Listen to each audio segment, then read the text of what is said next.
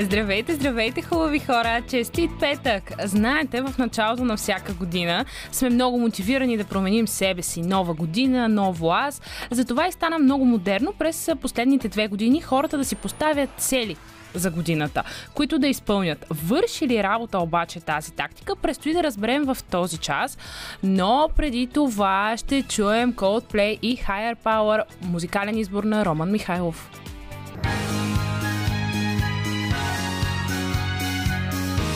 Радио София. Късното шоу. Селмира Джума.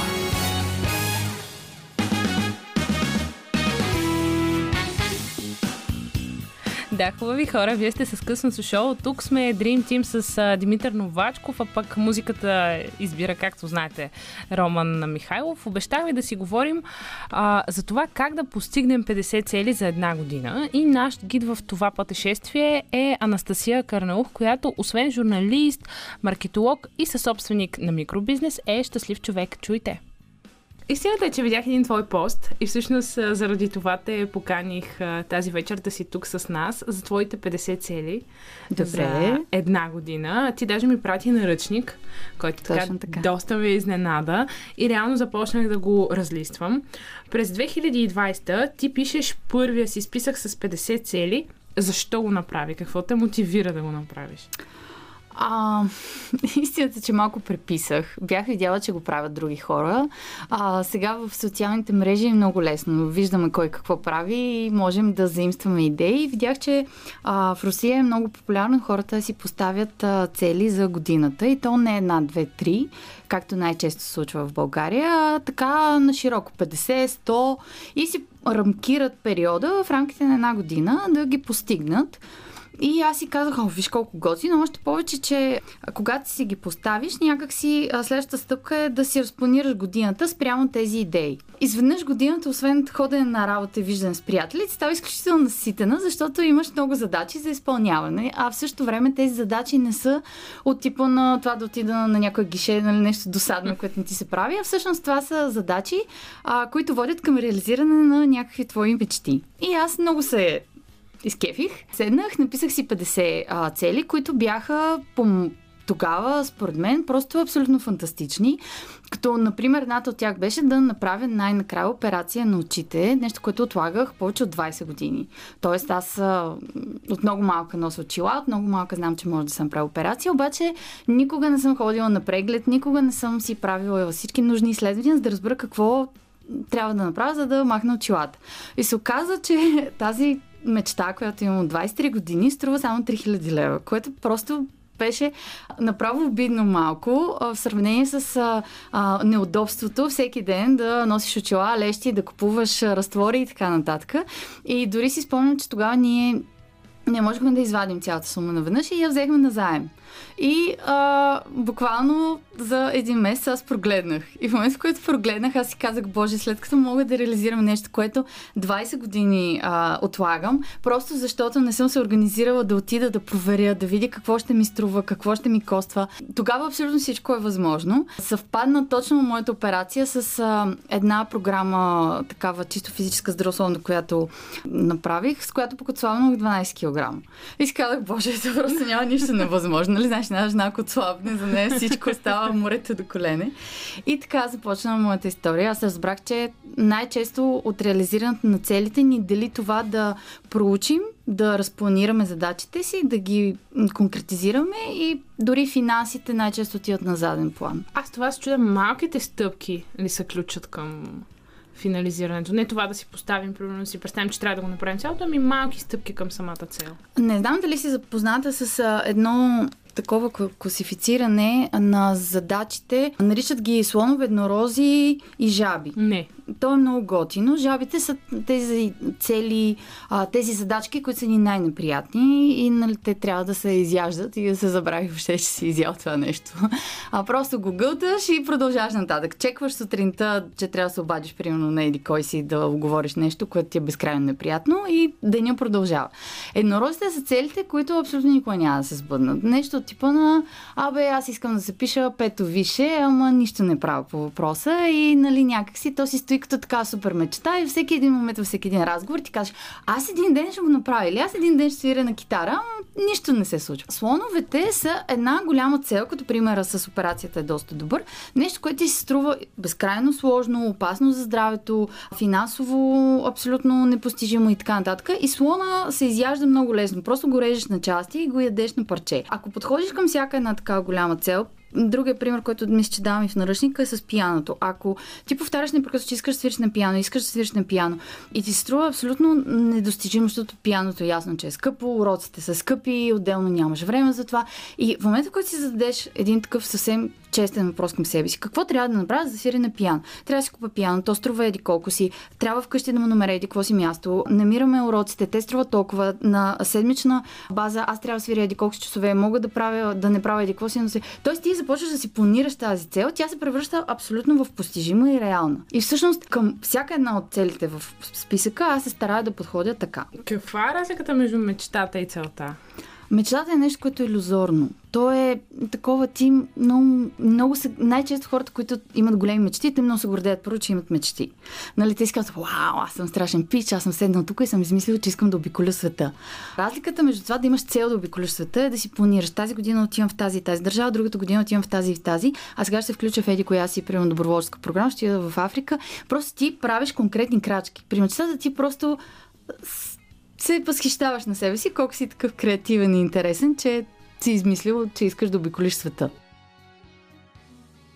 След The Weekend продължаваме нашият разговор с Настя.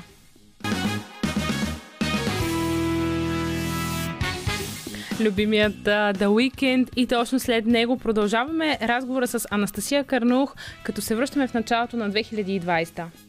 Връщам те през 2020, когато всъщност ти за първ път си поставяш а, тези цели.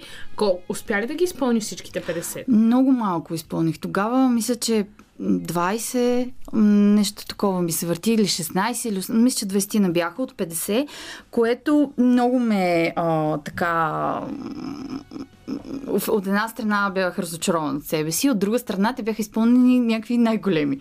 А, като, нали, примерно това с операция. Аз тогава си спомням три изпълнени. Едното беше да взема шофьорска книжка, нещо, което също отлагах от 18 годишнията. Мисля, че около 10 години го отлагах, отлагах, отлагах а, другото беше операцията и отслабването. И всъщност тези три неща изключително много промениха живота ми. И при това бяха някакси неща, които аз всяка година исках, обаче нищо не направих по въпрос. И в момента, в който ги написах, освен че ги написах, нали, както ти видя в а, Фейсбук, аз ги публикувам. Това е много такъв... А... Реалити чек, може би, по някакъв начин. Не само хората. Първия път, когато ги написах, казаха, ти си абсолютно луда, това е абсурд, много си вярваш, нали? Някои го казаха директно, други го казаха така по-иронично, но е факт, че когато го публикуваш, ти поемаш социална отговорност да се заемаш тези неща, защото някакси ще бъде доста смешно, ако аз публикувам някакви 50 мечти и в края на годината кажа, ми аз нищо не направих. Да, да, да, не стана. А пък то няма как. А, вече когато поемаш социален ангажимент пред другите и публично се опиташ да ги реализираш, някак си си малко по-отговорен. Аз много държа на това. Всеки списък го публикувам.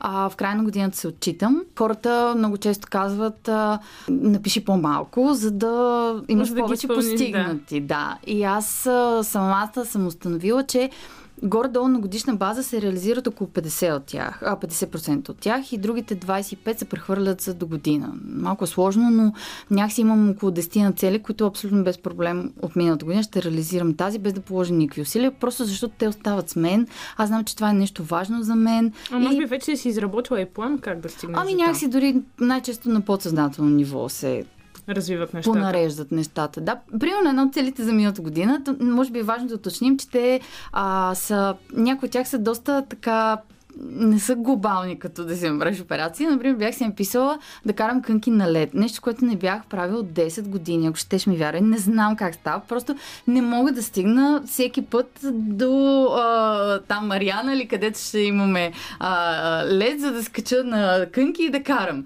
И просто не мога и не мога и не мога и не мога. И миналата година викам, бе, това вече не е сериозно, много ми се кара, пък не трябва да се организира човек.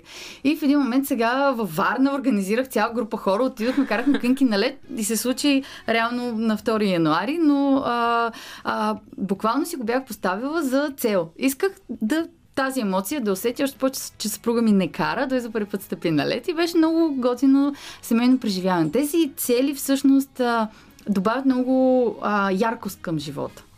Защото някакси ние имаме ангажименти. Има, има някакси предизвикателство, може би, в Освен цялата работа. първо това, но другото е, че ти си свикнал, ходиш на работа, прибираш се, готвиш, чистиш, гледаш телевизия, четеш, нали, и, Всичко е на куп, да. Да, а тук някак си имаш нещо, което те изкарва извън тази зона на комфорт. Ти си кажеш, оф, ами аз трябва и какво си да направя, чакай да го планирам и става малко по-шарен.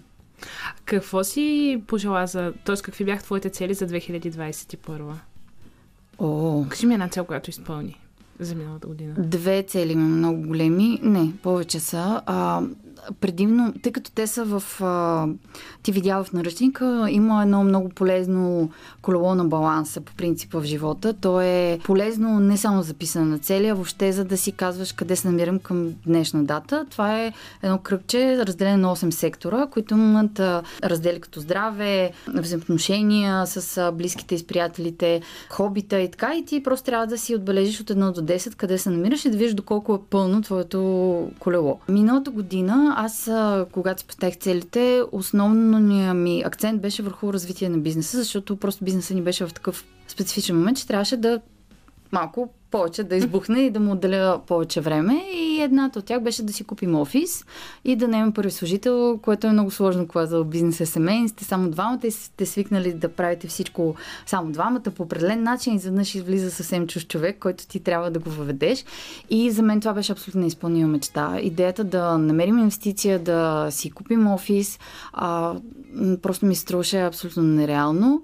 А друга голяма цел, която си поставих, беше да си купим жилище. Също някакси в една година, абсурдно голям скок. Все пак ние сме доста млади с съпруга ми и имаме бизнес, който има нужда от инвестиции, нямаме откъде да... нямаме наследство. Просто е така бам и в столицата си купува жилище. Това са две цели, които се изпълниха просто отма. Е така, още март месец. Абсолютно не знаех откъде ми дойде. Наехме си служител. Друга голяма цел беше да отидем в Египет, което вече не е толкова сложно, но е сложно заради COVID, защото непрекъснато карантинират цели самолети, круизи не тръгват и така нататък. Истината, че Египет ми бягаше по тъча две години. Просто ние казваме, сега там отиваме и Нещо екскурзията се се отменя. Да.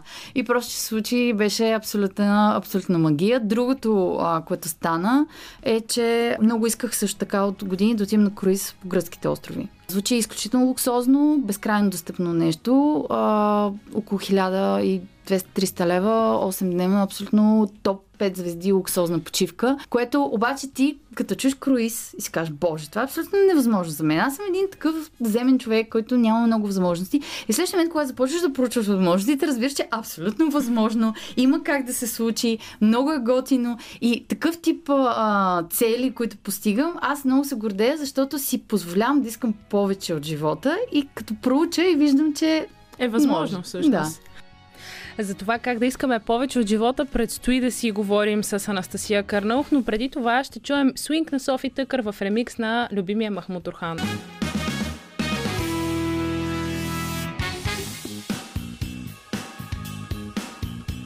А, това са Софи Тъкър и, тяхното, а, и тяхната песен Swing в ремикс, разбира се, на Махмут Орхан, а за стоте цели в живота ще ни разкаже Анастасия Кърнаух. А, добре, разкажи ми за тази техника 100 цели в, в живота. Ти я използваш в твоя наръчник. аз само споменавам за нея. А, аз а, не я харесвам много, защото там няма крайна цел. Тоест ти един ден си сядаш и си казваш какво искам до края на дните си да ми се случи.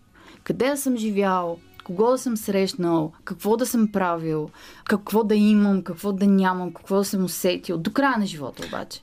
Искаш ли до края на живота си да отидеш в Австралия или не? Ми, за мен е много странно човек въобще да не иска да си е в Австралия или в Африка. И ти си пишеш тези 100 цели и казваш, добре, сега вече, нали, след това може да подходиш чисто технически, да разбиеш живота си на десетилетие. Казваш, тази десятка, аз примерно ще се занимавам с деца и с къща. В тази ще се занимавам с бизнес и така. В тази ще пътувам. И вече, нали, вече си разбиваш целите на по-малко години. То всъщност, а, това, което аз правя, е горе-долу сходно. Защото аз, да кажем, тази година съм си поставила за цел отново да отида в Африка. И Отново? от, е, е, Египет Египет, в да. Африка, да. А, и м, до година ми се иска да... Аз искам още тази година да отида в Азия.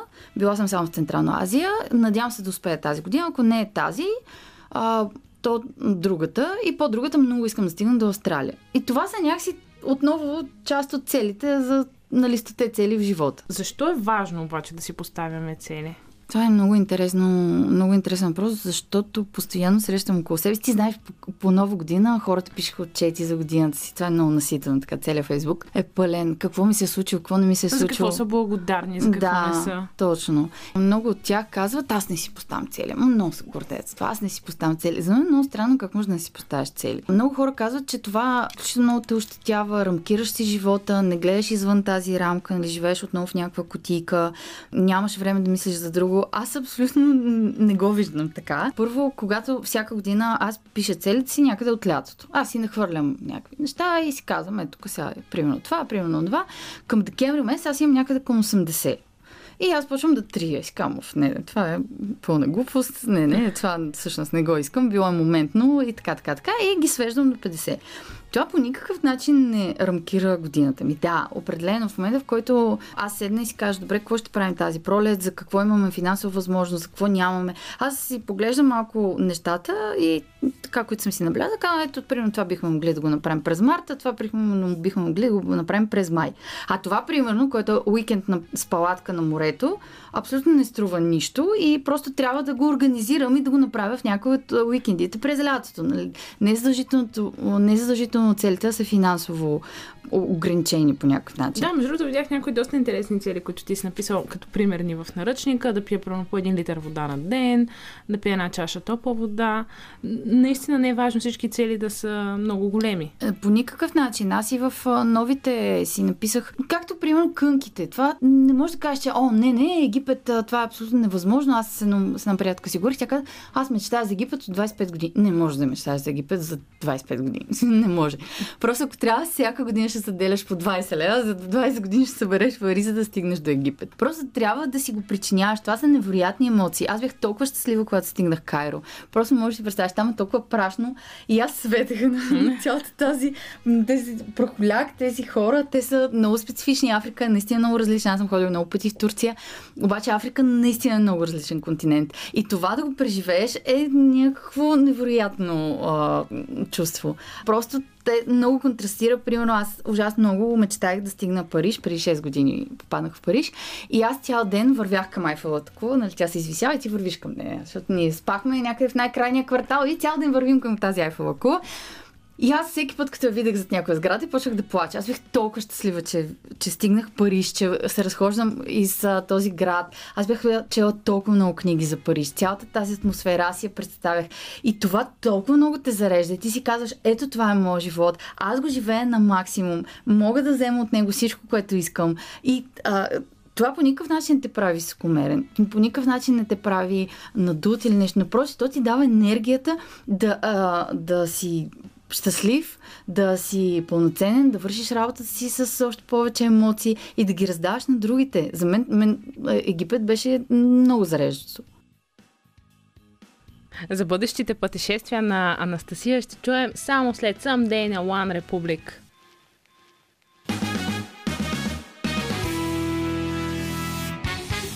За новите цели на Настя за 2022 и как да бъдем по-продуктивни тази година – чуйте последната част от нашия разговор. В началото на нашия разговор ти сподели за колелото на баланса и доколкото разбрах твоите 50 цели, а, по-скоро ти ги разшифроваш на 8 различни сфери, нали така?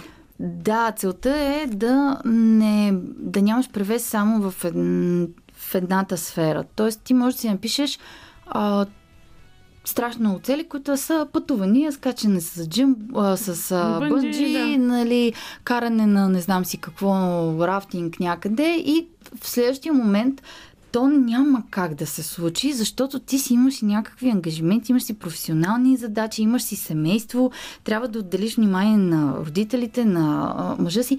Просто за да се получи а, баланс в живота ти, ти трябва да си ефективен навсякъде и да дадеш по-малко във всяка една тази сфера.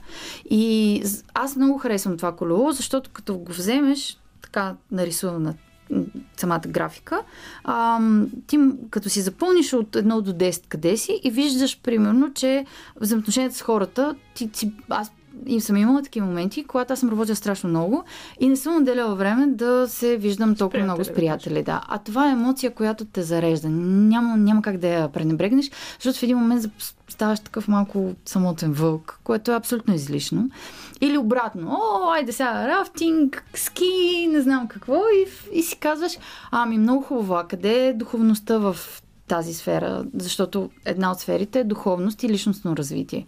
И аз там всяка година записвам няколко курса, изкарвам обучителни курсове, които са ми професионални и чисто личностно развитие, уча езици, в момента уча три езика. А, нали? Кои? Ами, аз ти, ти знаеш доста. Аз в момента съм си поставила за цел малко да ползвам повече английски тази година и никога не знам как е възможно. Аз съм завършила с английски гимназия, никога не съм чела книги на английски. Не знам, чела съм статии, материали, разкази, но цяла книга. Сега съм си поставила в целите за тази година да прочета три книги на английски от миналата година уча украински, тъй като аз съм с украински корени и той е много лесно ми се отдава, но аз не го знам. И го уча много бързо, много по-бързо, отколкото бих учила друг език. И си, и си го уча и него, като целта ми е след тъй като украински и полски са много близки, и след това да се прехвърля на полски и така, доста лесничко, ще имам два езика. И ще, и ще мога да ги ползвам да гледам полски филми. Аз много обичам полски филми и разбирам безкрайно много от думите там, но така, нали, не е цялостен език. А не, не е съвсем сериозно да слушаш малко от филма и да кажеш, аз разбирам полски, да, да. И а, в момента, тъй като много искам да отидем в Барселона тази година. Написал съм го в целите, не просто отида в Барселона, но искам да направя байк тур в Барселона, защото четох, че е много красиво и така успяваш да видиш голяма част от града. А, малко си а, допълвам речника по испански и съм си поставила така малко забавна цел 500 нови думи. Mm, да, добре. да си обогатя речник. Тоест, ти си играеш, разбираш, целият, целият ти живот става една игра. Аз съм си направила една котия така, в която съм си нарязала думи на испански и всеки ден си отварям и, и уча по няколко. Това не е нещо грандиозно, не е. Ай, свързано... не е нещо натоварващо, нали? Може би много хора си представят сега трябва да си променя цялото ежедневие. Да седна с учебниците да. и разговорника. Не, не, просто ти си правиш живота шарен. И си поставяш всъщност основната цел на тези 50 цели е да имаш шарен живот. А, ти между другото споделяш, че за да се сбогуваме с а, старата година, трябва да започнем с една лека загрявка, така наречената магическа тройка. Mm-hmm. Да не прозвучи лошо ефир, в късен ефир. Mm, не, те са... Да. Всъщност какво представлява? Това са редица въпроси, на които ти трябва да отговориш с а, три неща. Например, а, а, то е много полезно в края на годината. Както си говорихме с теб, много хора си пишат а, благодарности към годината, благодарност, че ми случи това, онова. И м- Примерно да седнеш и да кажеш, най-много се гордея за изминалата година с еди какво си, еди какво си. А, най-трудно ми беше да постигна това, това и това. И за да не пишем дълги списъци, просто буквално той ръчника, както ти споделих, аз една вече седнах и просто го написах, защото видях, че на хората има трудно да поискат 50 неща. Това може би е ключово. Ние не сме научени да искаме. Ние, а, много хора ми казват, Настя, трябва да си малко по-обрана не можеш да искаш толкова много неща. Когато споделям, че съм разочарована от нещо, някоя цел не ми се е получила, а, когато първият път ни отмениха полета за Египет, аз бях доста разстроена, защото ти вече... Ти се настроила, че да, ще го направиш. Ти отиваш в Египет, следващия момент не отиваш, защото са COVID. И хората, много хора са ми казвали, не, не, първо трябва са по-малко, второ трябва да са малко по-обрани. Това е изхвърляне. Сега не може не можеш да искаш толкова много. Истина, че в момента можеш да искаш безкрайно много неща. И на всичкото отгоре, а, много хора ти съдействат за реализирането им. Това е нещо, което срещнах за последните три години. А, четейки целите, почти всяка, всяка година, когато ги публикувам, цял вечер си пиша с различни хора, които ми казват, аз мога да ти поруча меди, кой си... Една от новите ми цели е да изкарам курс по грим. Е така. Защо ами не? Да, аз съм жена, не, да. ти си жена, защо да не отидем на курс по грим? И че има някаква на, полза. Със сигурност ще бъде забавно. Със сигурност ще бъде забавно. Дори да не се научим да си слагаме очната линия, нали, че бъде просто е, забавно. Поне това се надявам, че ще ни научат като да. хората. И, а, и веднага ми пишете, аз мога ти прочувам кой си ходил съм къде си. И се оказа, че хората правят много неща в живота си, но нали, няма повод да го споделят и се получават така много хубави разговори. Та, аз... А... М- Компита. Питахте защо трябва да изпращаме а, Да, годината. за да си дадем всъщност сметка, а, че имаме за какво да се гордеем. Казваш си, така пишеш, три неща, с които най- много се гордеем миналата година, три неща, които ми бяха най-трудни, три неща, за които съм най-благодарна. И излиза, че всъщност всяка година, без значение каква е била, тя най-често декември месец не, не изглежда много розово. Студено е, гадно е, а, нали, окей, коледа, вълнуваме се, обаче коледа бързо минава и после повече време да. чистим и, и отслабваме, нали, след коледа. И като си теглиш черта, си казвам, леле, заради COVID не можах това да направя, пък стоях вкъщи, пък не се видях с този и онзи. Обаче като използваш тази техника с магически тройки, се оказва, че имаш страшно много неща, за които да бъдеш благодарен. Страшно неща, много неща, за които се гордееш от себе си, но просто нали, някакси не ставаш сутрин казваш, Оф, аз днес за какво се гордея с себе си. Не, не си задаш такива въпроси. Хубаво е да си правиш такива ретроспективни прегледи на годината. И всъщност, когато видиш какво си постигнал тази година, много така ти се отваря глътката за новата и кажеш, о, сега да видим Това до те година. мотивира по някакъв начин. Ами да, ти можеш ли сега да кажеш, примерно, три неща, с които миналата година се гордееш най-много? Три веднага ли? Чакай. Да, имаше, между другото има доста неща. Аз понеже съм си поставила нещо като списък за цели до 26 години. Много странно. Хората го правят на кръгло число. Да. Аз сега съм на 25, но аз бях поставила за 26. И се оказа, че само едно нещо не съм изпълнила. Браво. Да отида до Ибиза. Но не е късно, имам време. Имаш време тази година Имам и вече време, да. по-лесно се лети, да. Е, браво, аз имах такъв списък и не бях постигнал, пос, постигнала много неща от а, него и бях доста депресирана и от тогава се взех в ръце и вече се... Виж, мечтите ни имат нужда от нас. Ние трябва да работим по реализирането им. Не може те просто да висят като на облаче над главата ни. Това не е сериозно това ни натъжава и освен това ни тежи. Когато ти си една цел, една мечта я превърнеш в цел, разбиеш я на задачи и в края на годината не я реализираш, много голяма шанса това въобще да не ти е важно. В първия наръчник аз написах, че искам да свиря на китара. В първия списък, извинявай. Написах, че искам да свиря на китара, а ние вкъщи имаме китара. Аз години наред повтарях как ще свиря на китара. Е, не свиря на китара. Абсолютно взех я, разбрах, че не ми е удобна, че въобще не искам се лишавам от маникюра си, защото нали, някакси на китара с маникюр няма как да стане. Освен това, било ми е страшна страст като тинейджерка, в момента вече не е. Страшно освобождаващо е. В края на годината кажеш, боже, това въобще не е моето. Защо съм го повтаря? А истината, че ние най-често ги повтаряме, защото е модерно. О, аз искам това, аз искам да отида. и така. А въобще не искаш. Просто хората около тебе ти казват, това би било готино, ако Да искаш. се, да се направи, да. А, добре, имам един последен въпрос а, към теб, Настя. Коя е най-щурата ти цел за тази година? Най-щурата ми цел е да отида до Китай. Но наистина в момента, чисто времево и финансово, не се побира заедно с останалите ми. А, вече имам билети за Кения. Отивам на сафари в Кения, което е уникална моя мечта и цел. Стискам ми палци да не ни отменят пътуването заради COVID или заради нещо друго. Много ми, е, много ми е щастливо за нея. Ще дойда и ще ти разкажа когато се върна от Кения. А, но следващата цел... А, даже са две. Добре, излъгах. Китай и Лапландия. Много искам да отида в Лапландия. О, Да, за коледа. Много си мечтая. Струва ми се абсолютно възможно. Свързани с пътуване. Тази година целият ми списък е изключително лежерен, изключително посветен на мен. Миналата година работих адски много. Тази година също ще работя адски много. Но тази година си казах, че третия ми списък ще бъде за мен и е пълен с глезоти, как ти как за курсове за грим, пътувания и някакви преживявания. Искам много шарена година. Мисля, че го заслужавам.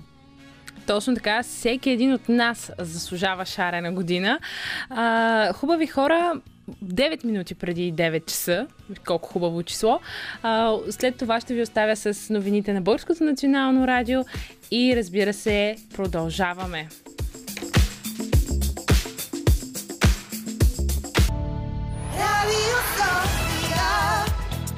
Веднага след новините на Българското национално радио късното шоу продължава. Тук сме Dream Team с Димитър Новачков, а музиката избира Роман Михайлов и говорейки за музика, време е за музика.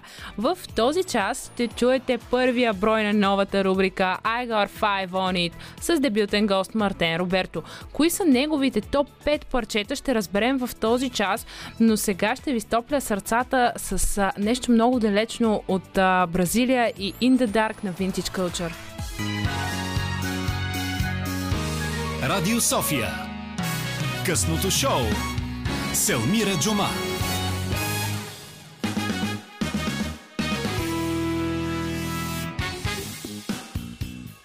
Мартен, здравей! Здравей, Елмира. Тази вечер, всъщност ти си първият човек в а, нашата На рубрика. На, на света, не първият човек, който участва в нашата рубрика, а и може би така един от хората в нашия екип, който много набляга на музиката във всяко едно отношение, чисто естетически дори. Много се радвам, че ме отличаваш като такъв и че е станало ясно, че съм такъв. Мисля, че няма човек, който Мисля, да се съм, съмнява. мисля, че съм си свършил работа, що ме асоциираш с човек, който, за който музиката е важна. Абсолютно. А и аз винаги съм се интересувала, особено от диджеи, които следя, от хора, които се интересувам и наричават музика ми харесва по някакъв начин. Винаги се интересувам те каква музика слушат и обикновено това ми е много интересно, а, като някакъв също, вид препоръка.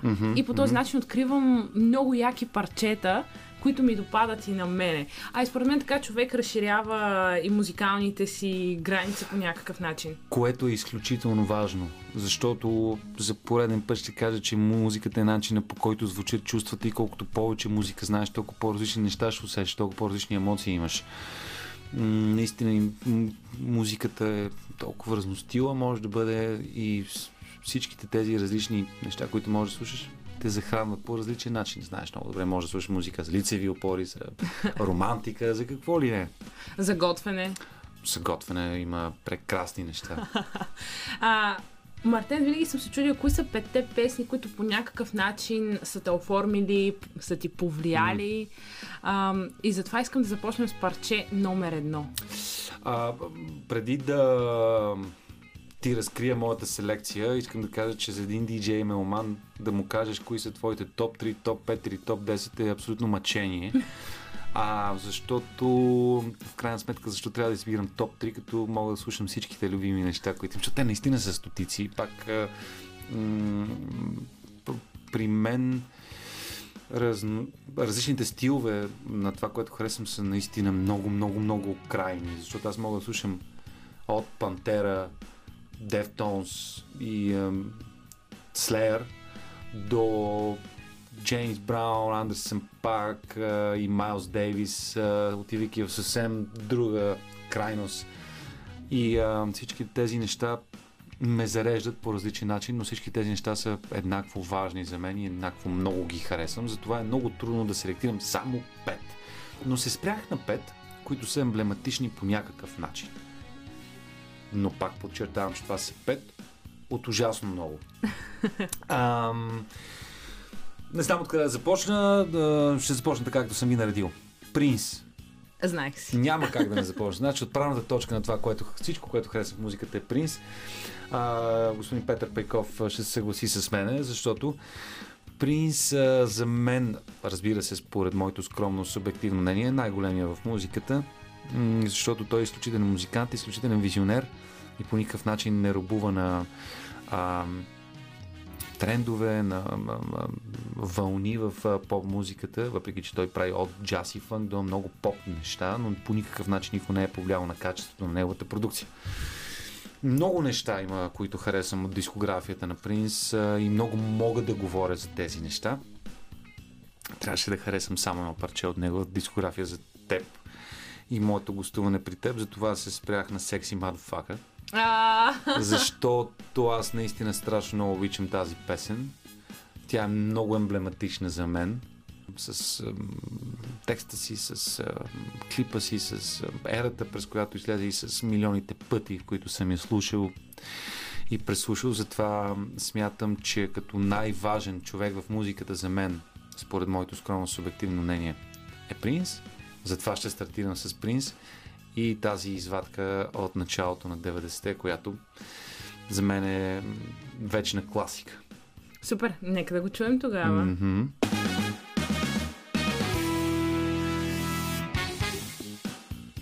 Тук в студиото сме с а, Мартен Роберто, с който си говорим за неговите топ 5 песни, или по-скоро силно казано твоите топ 5 песни, ами 5 песни, които си избрал днес Да. за гостуването си. Най-вероятно, ако ме питаш, утре ще са други песните, но със сигурност отново ще има принц.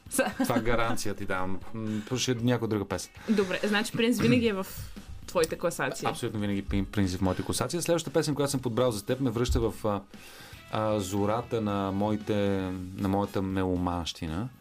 А, при мен огромната любов към музиката и по-скоро към поп-тривията и историята, свързана с музиката, която аз харесвам, да стартира в началото на 90-те години. Тогава да си набаваш музика беше изключително трудно, защото нямаше как да си набаваш музика. Това е момента с касетките, където сте ги Това презаписвали. е момента с касетките, където сме ги презаписвали. Това е момента, в който когато някой дойде от чужбина с два компакт диска, това ставаше радост за целия О, квартал. много ми е романтично. а, и а, според мен до голяма степен музиката в момента няма толкова давност, защото голяма част от артистите вече не издават твърди носители.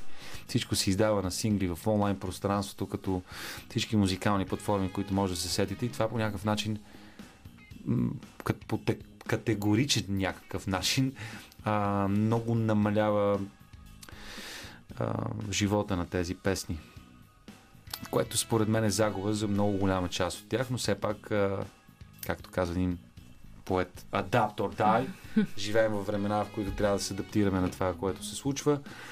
Да, да връщам се през 90-те години, когато три нови песни можеха да те карат да бъдеш щастлив цяла година. И а, тогава имаше някои основни прокламатори на музиката, като за мен определено един от тях е DJ Ради, един много култов а, столичен диджей и много други, разбира се, колеги харесвам, но неговото влияние на, към това, което харесваме през 90, 90-те години беше чудовищно, защото а, в за- заведения като Ескалибур и Ялта, където аз съм израсъл през 90-те години, той налагаше неща на музики, които нямаше абсолютно никъде къде да намерим. Да, тогава се слушаше U2, NXS, Depeche, много клубни неща, които бяха доста велики и тогава. Но имаше някои песни, които Ради намираше от някъде и пускаше и ги въртеше супер много и ние обожавахме и нямаше откъде да намериш тези песни. Нямаше дори да разбереш, на, нямаше как да разбереш на кой са тези песни. И една от тях е тази, която ще ви пусна сега.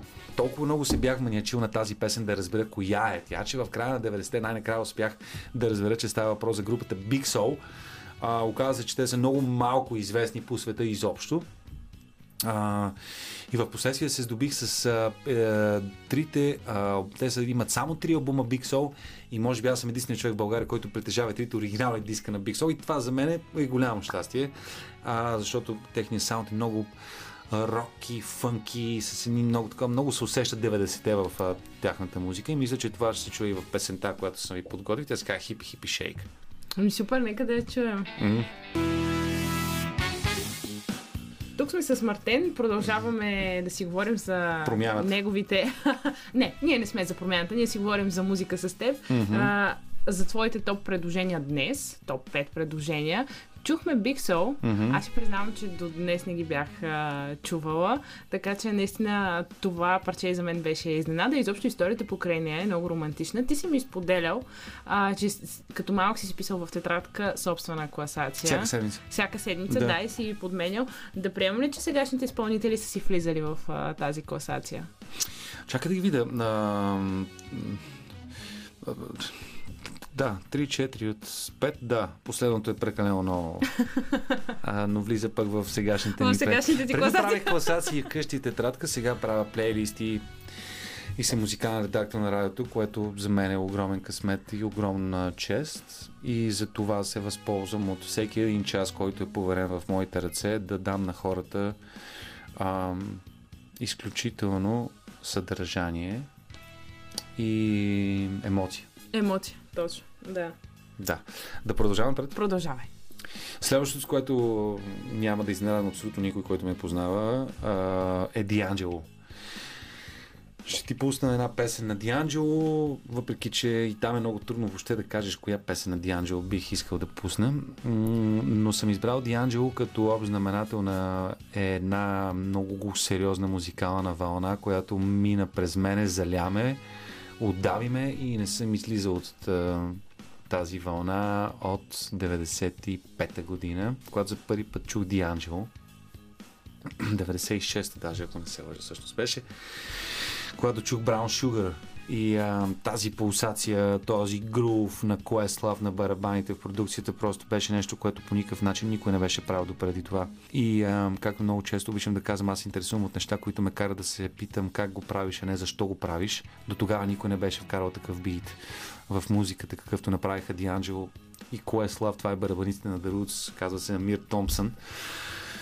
А, изключително влиятелно нещо е за мен това нещо, тази музика, тези албуми. А, като тези албуми визирам Дианджело, Ерика Баду, Максуел, Билао а, и много други имена, които а, всъщност създават тази стилистика, която се нарича Нео Сол.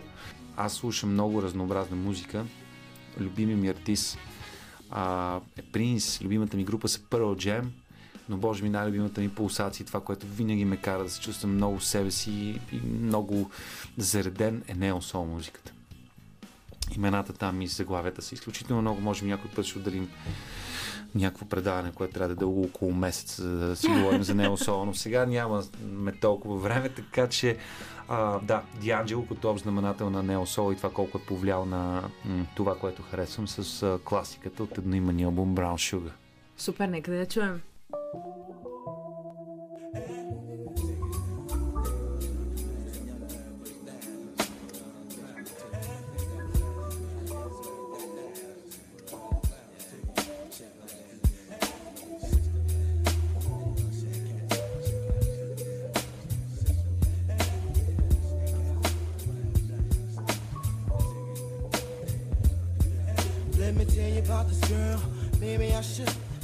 Met her and her name was Brown Sugar.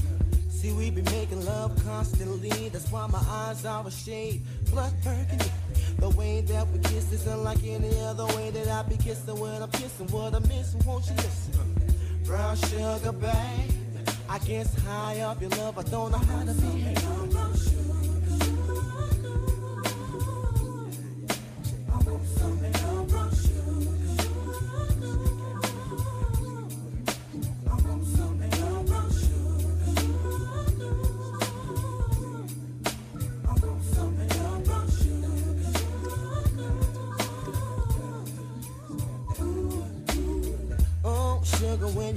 To me, you love me right down to my knees.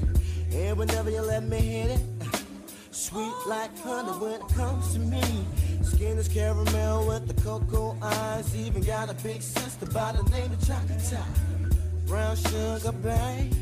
I guess high off of love, don't know how to behave.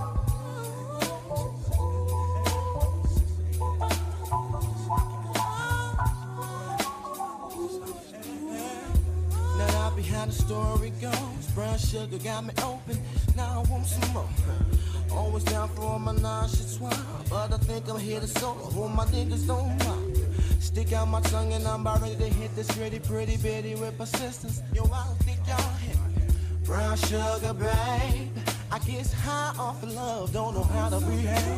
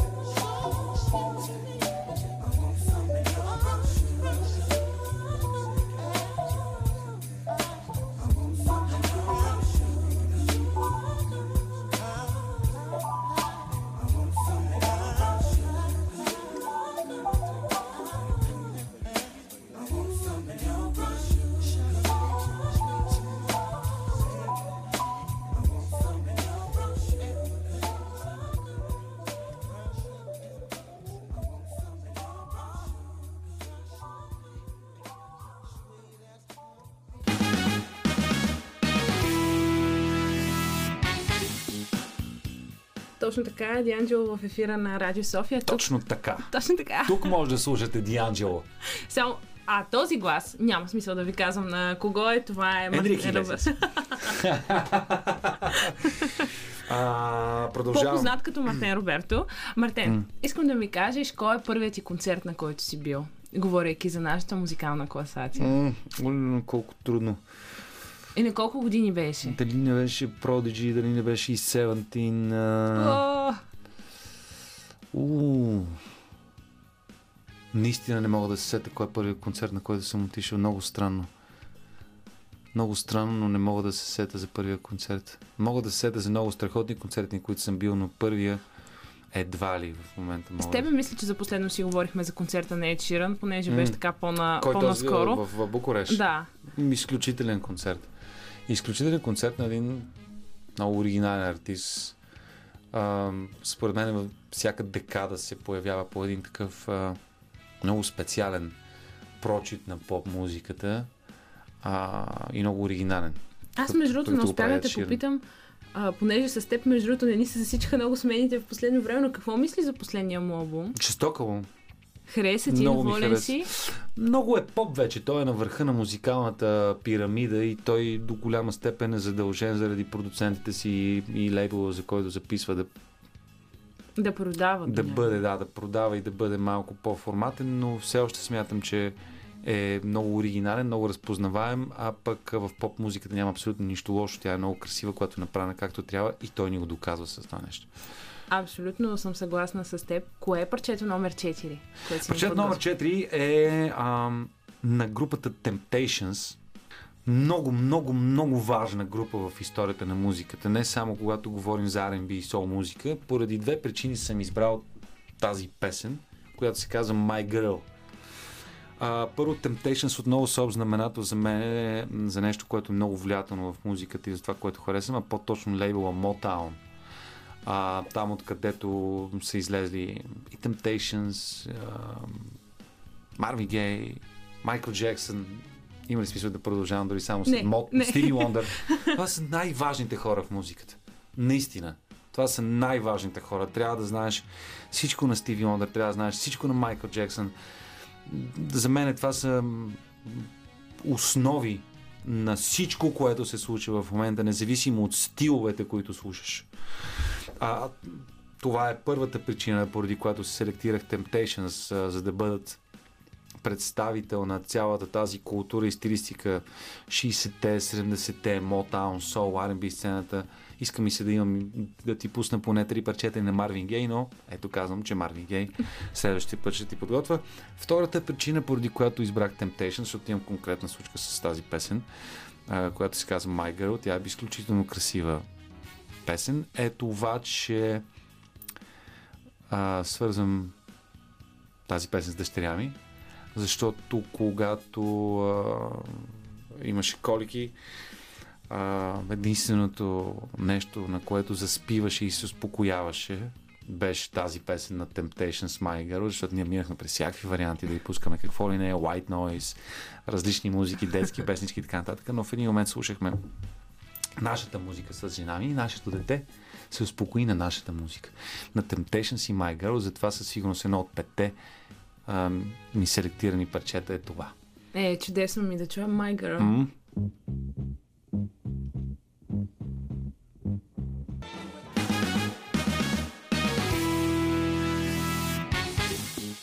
Ами хубави хора, ето такава музика може да чуете в а, нашия ефир. А, това са топ 5 предложения. Само подчертаваме за днес. За днес. за днес Утре нов топ 5. на Мартен Роберто, който е тук при нас и ние стигнахме до а, петицата вече. До последното. До последното, но преди това ще те попитам какво мислиш за последния албум на The Weeknd. Down FM. А, Доколкото мисля- знам, даже ти си го качил в а, нашата база, банни, а, база данни. база данни. Да. А, да. А, качи го, смятам, че е невероятен, смятам, че е страхотен, смятам, че е много високо ниво на музика, на продукция, на изпяване и на всичко и няма как да бъде по друг начин при положение, че става въпрос за един от двамата, тримата най-популярни артисти на световната музикална сцена. На Бел Тесфае е изключително оригинален. Аз страшно много харесвам, може преди 10 години, когато излезе House of Balloons. И а, всъщност като диджей, нали, интересувайки се, се запознавам с някои артисти преди публиката.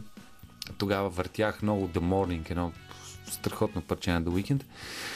А, жестоки албума, много ми харесва електровлиянието в него, много ми харесва 80-тарската стилистика и разбира се, за пореден път доказателството в неговото пеене, че Майкъл Джексън е много влиятелен. Абсолютно.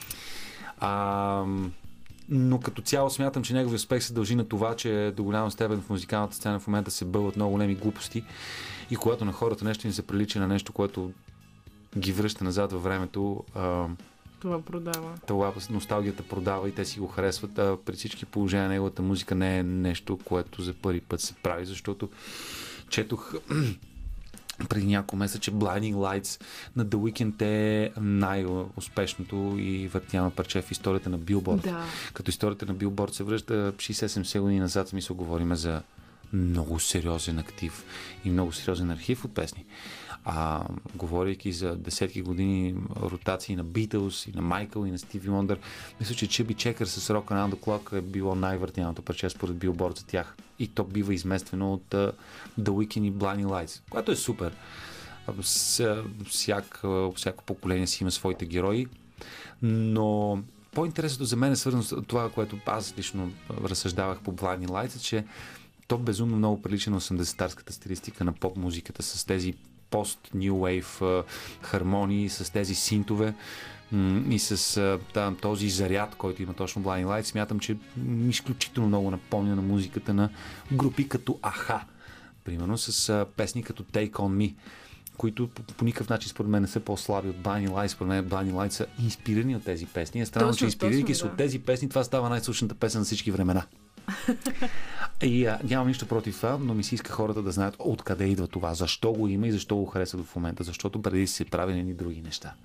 А- Затова е много важно да знаеш историята на това, с което се занимаваш, защото на базата на това можеш да определиш къде се намираш в момента, а още по-важно е да си харесаш на къде да отидеш. Абсолютно съм съгласна с теб. Кажи ми, кое е твоето номер 5 Номер за днес? Номер 5, без абсолютно никакви съмнения, мистер Андерсън пак. А, тръбя на хората за Андерсън пак от 2014 година, ако не се лъжа, дали не беше и преди това. Моят приятел DJ Роланд беше първият, който ми даде неговият дебютен албум. Той се казваше тогава още Breezy Lovejoy, не се казваше Андерсън пак. Абсолютно го за това колко як може да бъде един артист.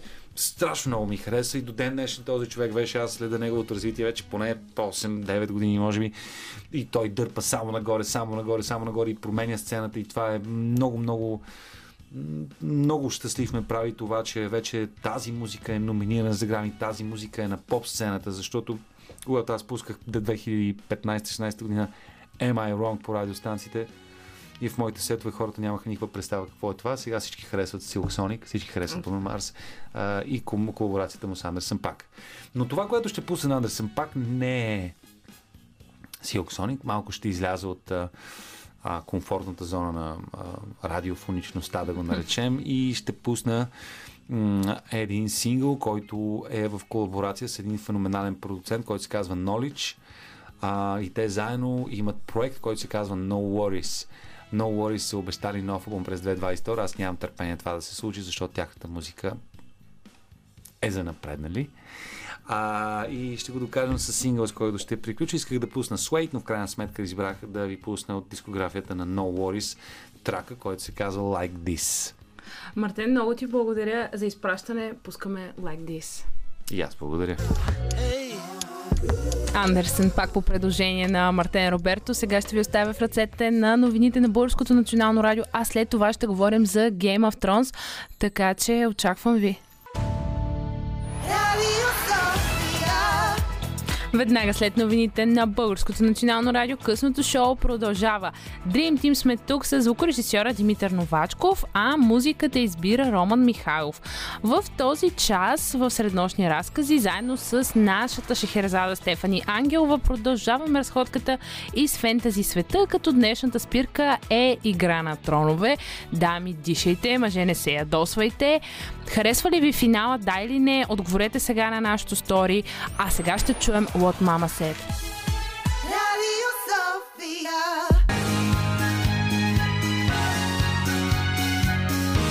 Радио София. Късното шоу. Селмира Джума.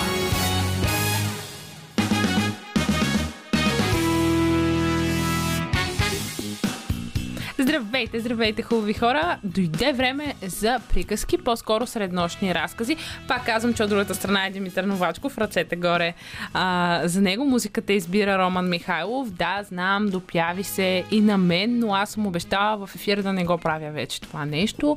А, имам изрична забрана, така че да, както знаете, въздържам се. Но пък затова ви пускаме много яка музика, за да не страдате за моето пеене. А, тук при мен вече е Стефани Ангелова, както казах и по-рано, нашата Шехерзада. Здравей, Стефи! Здравейте от мен. Много ми е приятно, че съм тук. Така е, така. Започнахме с теб годината много фентази а, настроени с а, Толкин, а, Властелинът на пръстените, Хобит и 11 години от рождението, не, хайде, от началото на излъчване на Игра на тронове, а, което се оказа, че аз съм много голяма фенка, ти не чак толкова голяма фенка. и сега, Митко, ти фен ли си на Игра на тронове? Да, да, голям фен каза, Мале, че. а, до всички фенове на Игра на тронове, веднага отивайте на нашата фейсбук страница БНР Радио София или късното шоу на Радио София и на двете страници и гласувайте на нашето стори. Хареса ли ви финалът на сериала? В края на часа ще видим какви са отговорите. Иначе 029635650 е номера, на който може да ни се обадите и да ни кажете вашето мнение. Така съвсем, а, нали, това, което ви е харесало и не ви е харесало. А, Стефани, ще започна така. Кое не ти хареса в този сериал, сега да ми кажеш? Ох, аз пак да кажа, че да повторя това, което ти каза, че имаше много готина музика и на мен много ми се танцуваше, пееше ми си. Сега даже не знам как да го започна този разговор. Няма да пеем. Ох, ами много неща не ми харесаха. Аз Истински критик, дами и господа. направо ме е страх, е, защото всички сте фенове. Предполагам, че ни слушат много фенове и аз сега тук ще кажа някакви... Спокойно, аз мисля, неща. между другото, че повечето фенове на сериала а, не харесаха финала. Аз даже ще разкажа една история с един вече мой познат, който, който ми каза, ми нали аз реално няма да ви спойваме финала, поне още не на този етап, така че нали, ако смятате, че искате да го гледате и не сте го гледали, то нали на края на часа може да си запушите ушите, но все пак ще се стараем да няма никакви спойлери. То всъщност той ми каза, ми, нали, аз очаквах такъв финал, нали, те винаги от самата продукция са правили такива неочаквани неща и аз бях като, просто ме махни от приятели, нека да не се срещаме повече. А, аз прословути неща съм слушала за този финал, за това колко бил гаден, какви ли не неща съм чела. Това е Имаше истина. голяма еуфория. Да, аз не стигнах до там, аз някъде по средата, не мога да ти кажа точен епизод, но някъде по средата на сезоните спрях да го гледам. Хм. Да, по принцип, след като убиха Хал Дрого, рязко загубих интерес. Това е първи сезон. Мисля, че всички го знаят, така че... да, това много страдах за Джейсън Момо, който между другото се развежда Да, ми, да, е добра новина. И аз вчера много се зарадвах, ама после си викам пък за какво ми е. Там в Лос Анджелис, какво ще правим? Аз тук в София.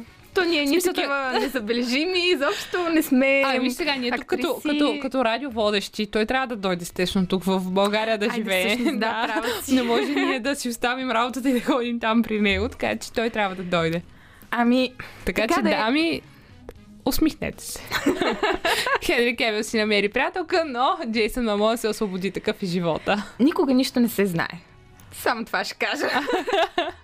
Но така след като него вече го нямаше, все пак продължих да гледам, обаче не, не, ми, не ми понесе някакви неща, не знам. Имаше един момент, в който там имаше ни набучени глави на колове. Това предполагам още в началото, когато плашиха Санса. Ами, май, да, не си спомням вече кога точно беше. Самия факт, че Церсей Ланистър има някакви отношения с брат си. Ти още това първи сезон, не ли Е, какви ли не неща и в последствие толкова много насилие. Аз просто бях в потрес и даже четейки някакви неща, търсих и някакви интересни факти, видях някой си поиграл да направи статистика само в пет епизода няма убийство.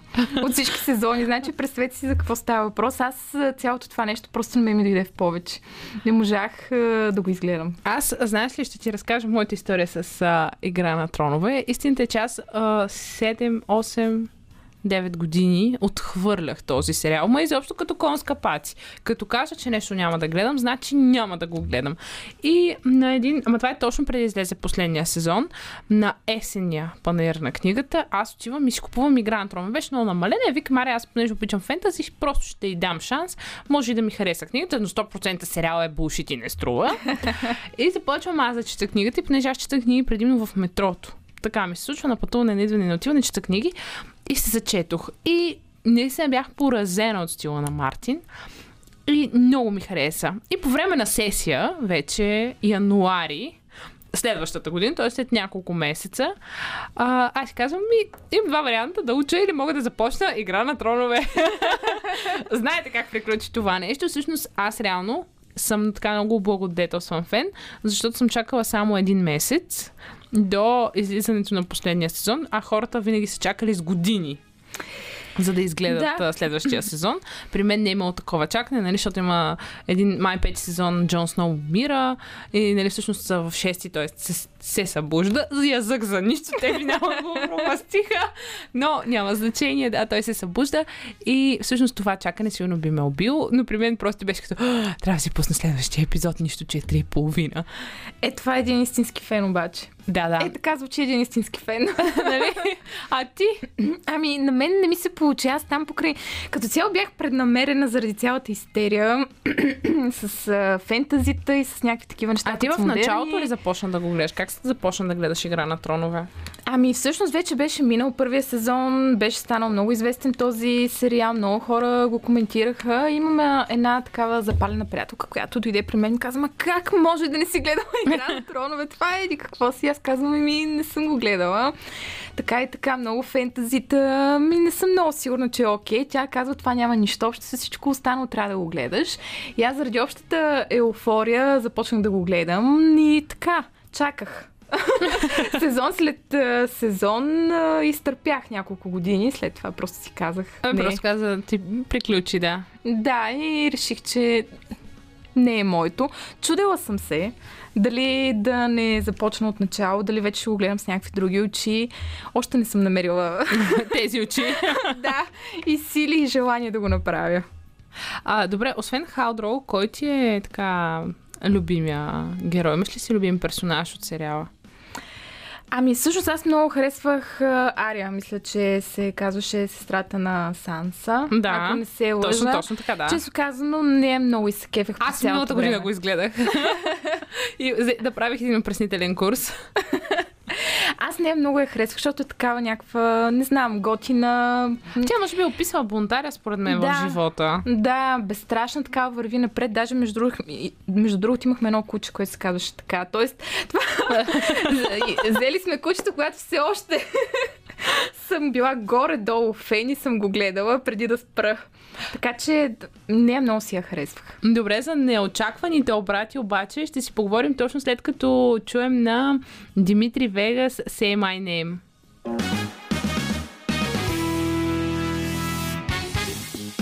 Вие слушате Радио София, Sweet Time слушахме до сега и Стефани Ангелова е тук при нас, нашата среднощна шехерезада, с която си разказваме приказки. Тази вечер темата ни е Game of Thrones. Бързо отивайте на страницата на късното шоу на Радио София а, и гласувайте на нашата анкета хареса ли ви финала на сериала. Да, не, очакваме на края на предаването, ще кажем а, какви са отговорите, какви са резултатите. А, говоряки за финала, Стефи, аз няма сега да го разказвам. Нали, все пак обещахме да няма спойлери много, много. А, но последния епизод аз нямах възможност да го гледам на просто имах изпити и трябваше да уча. Много беше гадно. И си спомням, че целият свят го беше гледал. В метрото хората говореха, понеже аз книга в метрото. В метрото хората говореха за Game of Thrones. Не бях влизала в социалните мрежи, защото навсякъде имаше мемета за финала, нали, за очаквания и така нататък. И аз просто буквално цял ден като някакъв аутсайдер. Всичките ми приятели го бяха изгледали и всеки ми обяснява, о, видя ли какво стане? Аз не, не ми казвай. И всъщност единствен човек около мен, който не го беше гледал, а, беше мама. И беше много хубаво. че имам човек, с който мога да говоря без да ми даде спойлери за това нещо. И всъщност си спомням, че като се прибрах след целия гаден ден, който трябваше да мине през толкова много неща, си казах, е, сега ще го изгледам. Със сигурност, нали, а, моя, моя фаворит ще бъде нали, на Железния трон най-накрая, нали, искам фен сервис. И по едно време бях като, о, oh, no. Смисъл, защо хора, защо сте го направили? Ами, в такива моменти се радвам, че не съм си го причинила. Но все пак, нали, тръгнах с лошо, така да се каже, но това си е сериал, който си има неговите Да, ти по време на песента го каза, наистина. А, да, изключително скъпа продукция, то си личи... А, като се замислиш и в реалния живот хората как се избиват за власт, така че няма нищо чудно в това, че има толкова убийства там, но и самата история, защо първите сезони, според мен, са си нали, много силни. Това, че мен не ме е спечелил, не означава, че е генерално зле този сериал или нещо такова. Напротив, той си е готин. Те са и по книгата, така че. Да, нали, да, да. Просто проблемът е в мен. да кажем, че ти не си падаш по такъв тип сериали просто, но наистина първите сезони смея да твърдя, че са страхотни. На мен много ми харесваха обратите. Наистина, ти всеки път си харесваш един герой и си кажеш, о, не, той е не може да го, той е главен герой, не може да го убият. И по едно време, вау, те го убиват. Аз съм като, не, хора, какво правите? А, после си казвам, о, не, те 100% са нали, в една коалиция и после разбираш, че този някой предал онзи другия и си като, о, аз не мога да имам доверие на никой. а по този повод Джон Сноу ли ти е любимия? Много ясно. ясно, да. Къдрав тип, висок, хубав, стегнат. Симпатяга е, да. Симпатяга е, да. Въпреки, че нали, доста маски, нали, и Хал, Дроло, нали, както знаем, Джейсън Мамо, но той за малко участва там. При него вероятността да се влюбиш него е много кратка. Ами, то нямаш време, ти тъкма се влюбиш и той умира. Но нали, тук все пак за жените мога да кажа, че той ходи почти гол. Ако не сте огледали, да ми първи сезон си заслужава. Дай да сменим темата. Кажи, кой ти е най-омразният герой? А, всъщност най-омразният ми герой, обаче сега не си спомням как се казва, е този, ам, който а, всъщност изтезава този, който в началото... Е, не мога да сега не си спомня имената. Виж как ми... Той, а, където беше битката на Петте кралства ли? Не. А, Понеже ние си говорихме по време на песента и ти каза за Церсей, аз си помислих, че тя е. Не, всъщност аз много се възхищавам, защото според мен това е единствената актриса, която така може да си изиграе ролята, че наистина всички да я мразят. А това според мен, между другото, е доказателство, че тя е невероятна актриса, защото а, според мен това много пъти сме говорили с приятели не, че е лесно, но може би сравнително по-лесно е да изиграеш някой по-добър човек. Обаче да изиграеш злодей, според мен е адски трудно и не на всеки му се получава. И да изиграеш злодей по такъв начин, че наистина да накараш хората да те мразят, значи си си свършил перфектно работата. Да, и нещо, а, тя нали, по някакъв път а, ти показва нейния образ, че нали, тя има сърце, че не е толкова лош човек, нали, че не го прави за децата си. Но от друга страна, виж всъщност колко е жестока, наистина много, много добре изиграна роля. И според мен и по този... А на тебе кой ти е всъщност най-омразния? Точно по този повод. Рамзи, Рамзи не харесвам. Чакай да се сетя. Ето дойде ми. Сети се. Аз всъщност, освен Църсей, нали, но не ми е тя най-омразната, а не харесвах Джофри, мисля, че се казваше.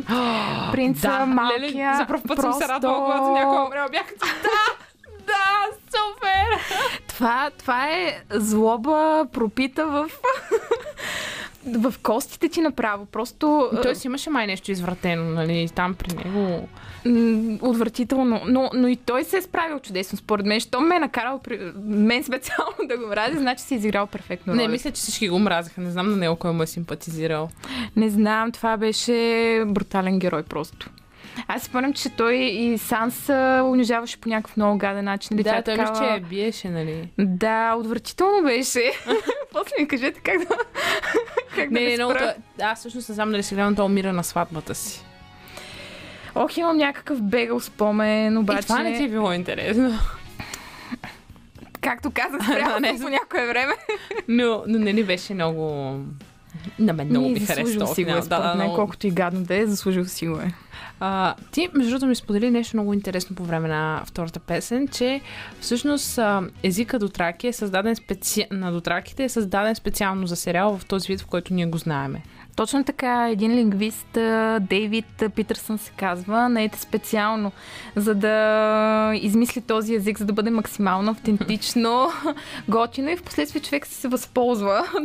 Има курсове, в които разказва на студентите си как може да създадеш един език, кое с кое си взаимодейства, преподава им го. Изобщо много интересно и, и готино. И това според мен е едно достоинство на, на сериал, че са се постарали да изглежда автентично, измислили са даже език. Много, много яко и самия факт, че той го преподава. Много ми е интересно кой ходи при него на уроци по Дотраки. Ами сериала си е достатъчно известен, има много фенове, така че 100% има кой да ходи. Тук малко жълтинка, обаче в трети или четвърти сезон, а, нали, Кит Харингтън там се влюбва в една от дивачките.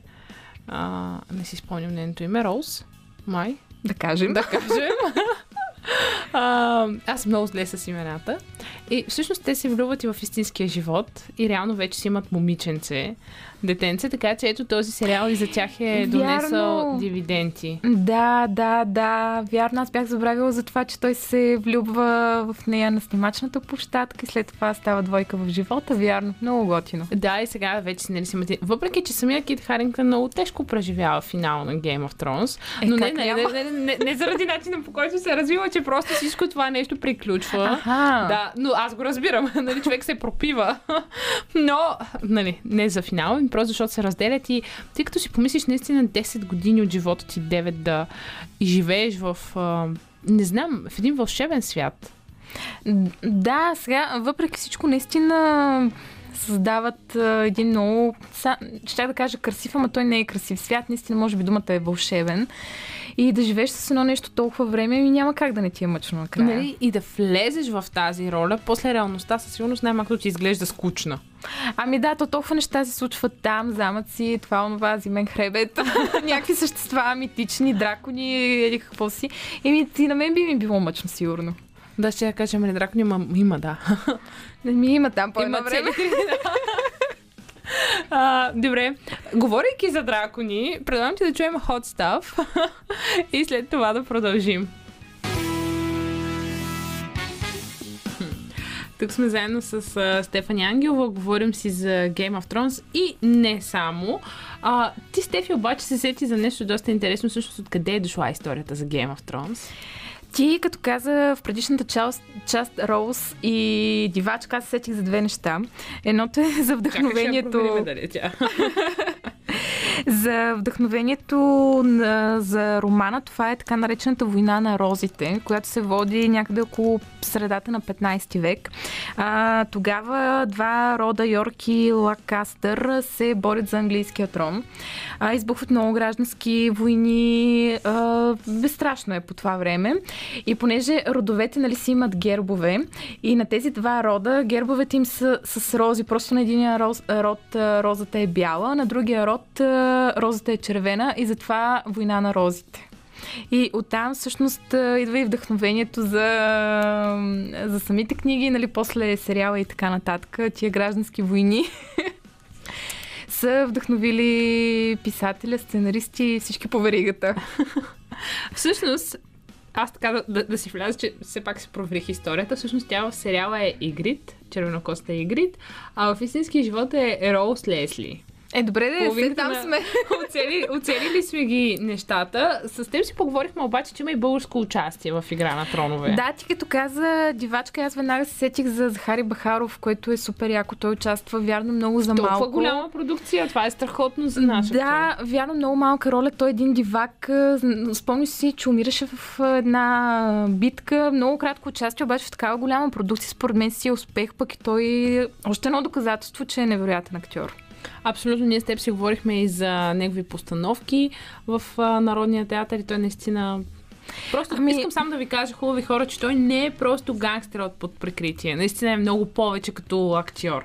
Ами на него много добре му се получават някакви такива гангстерски роли, понеже излъчването му е такова, той е такъв Бе, висок, той е лошо момче, да, нахакан, много готин мъж, осанката му е такава, но и в други роли, аз също съм го гледала в Синът в Народния театър, гледала съм го и в Денят на бащата, а, един сериал, който вървеше, ми, страхотен актьор е. Наистина велик е. Абсолютно. А, говоряки обаче за Game of Thrones, остана ли нещо с теб, което не успяхме да изкоментираме? А, какво ли не, казахме аз... Нали, аз за финала съм обещала, че няма да спойвам хубави хора, ако все пак решите да го гледате. А, оставям ви го, въпреки че наистина сериал е едно преживяване, просто последния сезон така ще ви докара малко нервен срив. Тоест епизода, нали, защото ти до последно си казваш, добре, до тук нещата не вървят много добре, но накрая А, аз, може би, искам да кажа две неща, които не казах.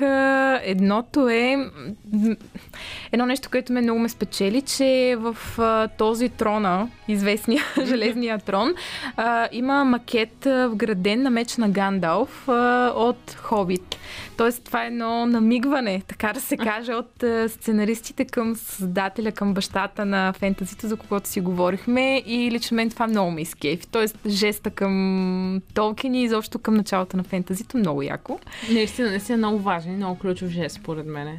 Абсолютно да. И другото, което исках да кажа е пак сега, за да не излезе, че съм тук някаква много мразеща Game of Thrones.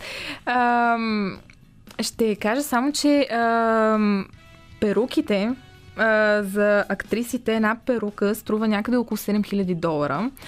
А, правени са от а, истински коси, явно, да, да. да, третират ги като истинска коса и, и, и го казвам от гледна точка на това, че а, това е още едно доказателство колко пари са вложени в този сериал, старание и изобщо мисъл, че заслужава си в крайна сметка. И пак казвам това, че аз не съм го харесвала, но означава, че не си заслужава да си изгледа този сериал. Наистина, аз съм съгласна. Един сериал пълен с а, много обрати, много до някъде доста близък до истинския живот, въпреки че от фентази жанра, защото има неща, които могат да ти се случват в а, истинския живот. На нашия въпрос на страницата ни във Фейсбук, а, хареса ли ви финала на сериала? Стефи, според как са отговорили хората?